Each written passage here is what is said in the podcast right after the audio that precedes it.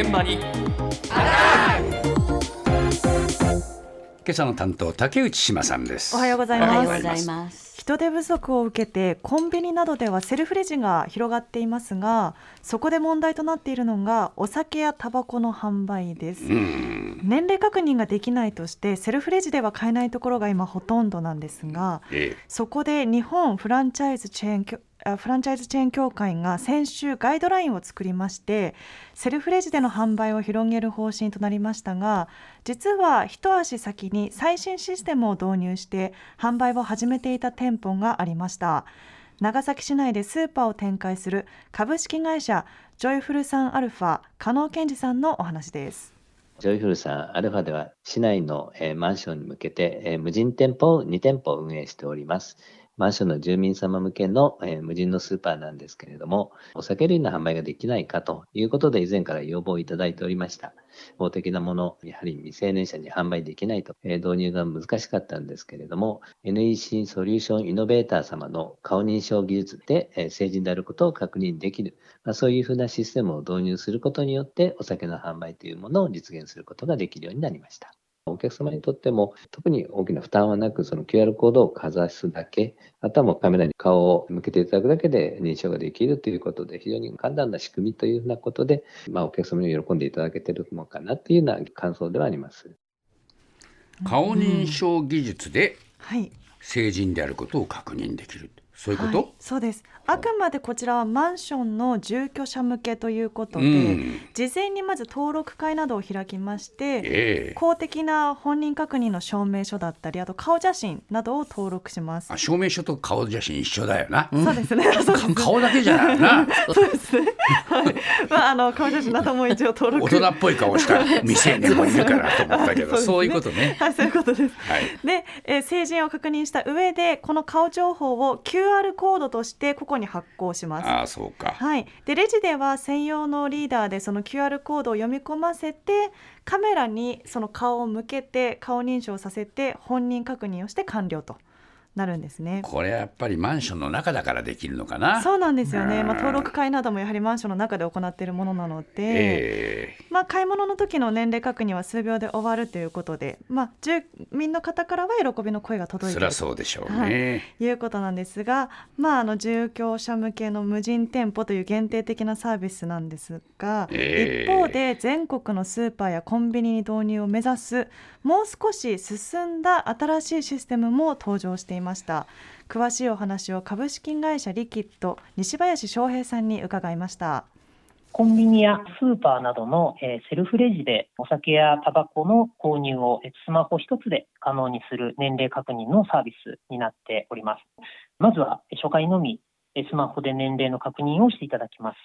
次にですね、お店で年齢の証明をしていただきます。例えば、セルフレジでお酒を買おうと思ったら、20歳以上ですかという画面が、表示されます。この表示と一緒に QR コードが出てくるので、それを読み取って、えスマホの生体認証をすれば、え年齢証明は完了いたします。でこれは、えっと、年齢確認をスマホで行うので、お店からすると、新しく専用機器を追加する必要がないので、場所も取りませんし、初期費用も抑えられるというふうに考えております。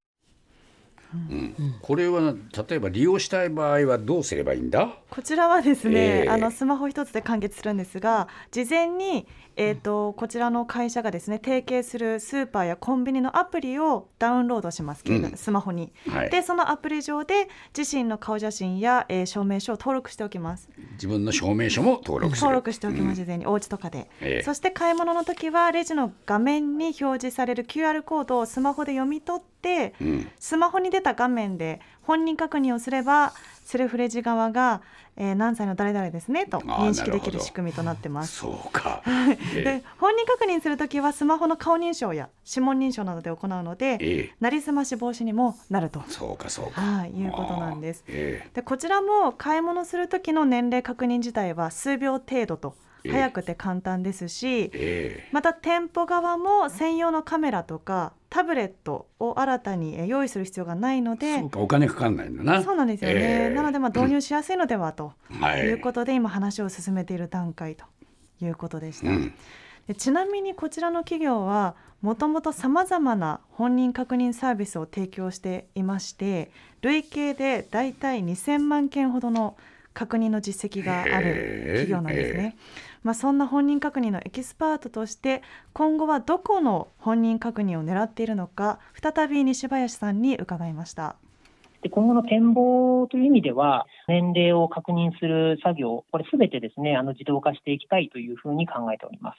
例えば、学生さんが学割で定期券購入する際なんかに、あの新学期始まる4月になると、駅に長蛇の列ができてしまったり、まあ、そういったことがございます。自動化することで、あのこれらの課題を解決していきたいというふうに考えております。他の業界でもあの同様の課題を感じていらっしゃるように思うので、えー、年齢確認をすべて自動化してですね、えそうすることでお客さんにとっても便利で、かつ人手不足の解決というところに貢献していければなというふうに考えております。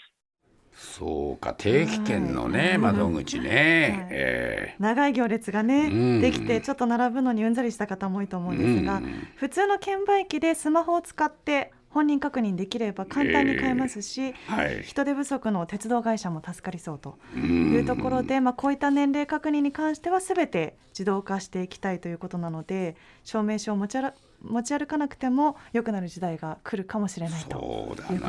どんどん便利になってね、はい、安子さん、はい、ついてきてますか？年齢確認されたくない年齢ですけどね我々は。何歳の誰って言われる ちょっと辛いけどな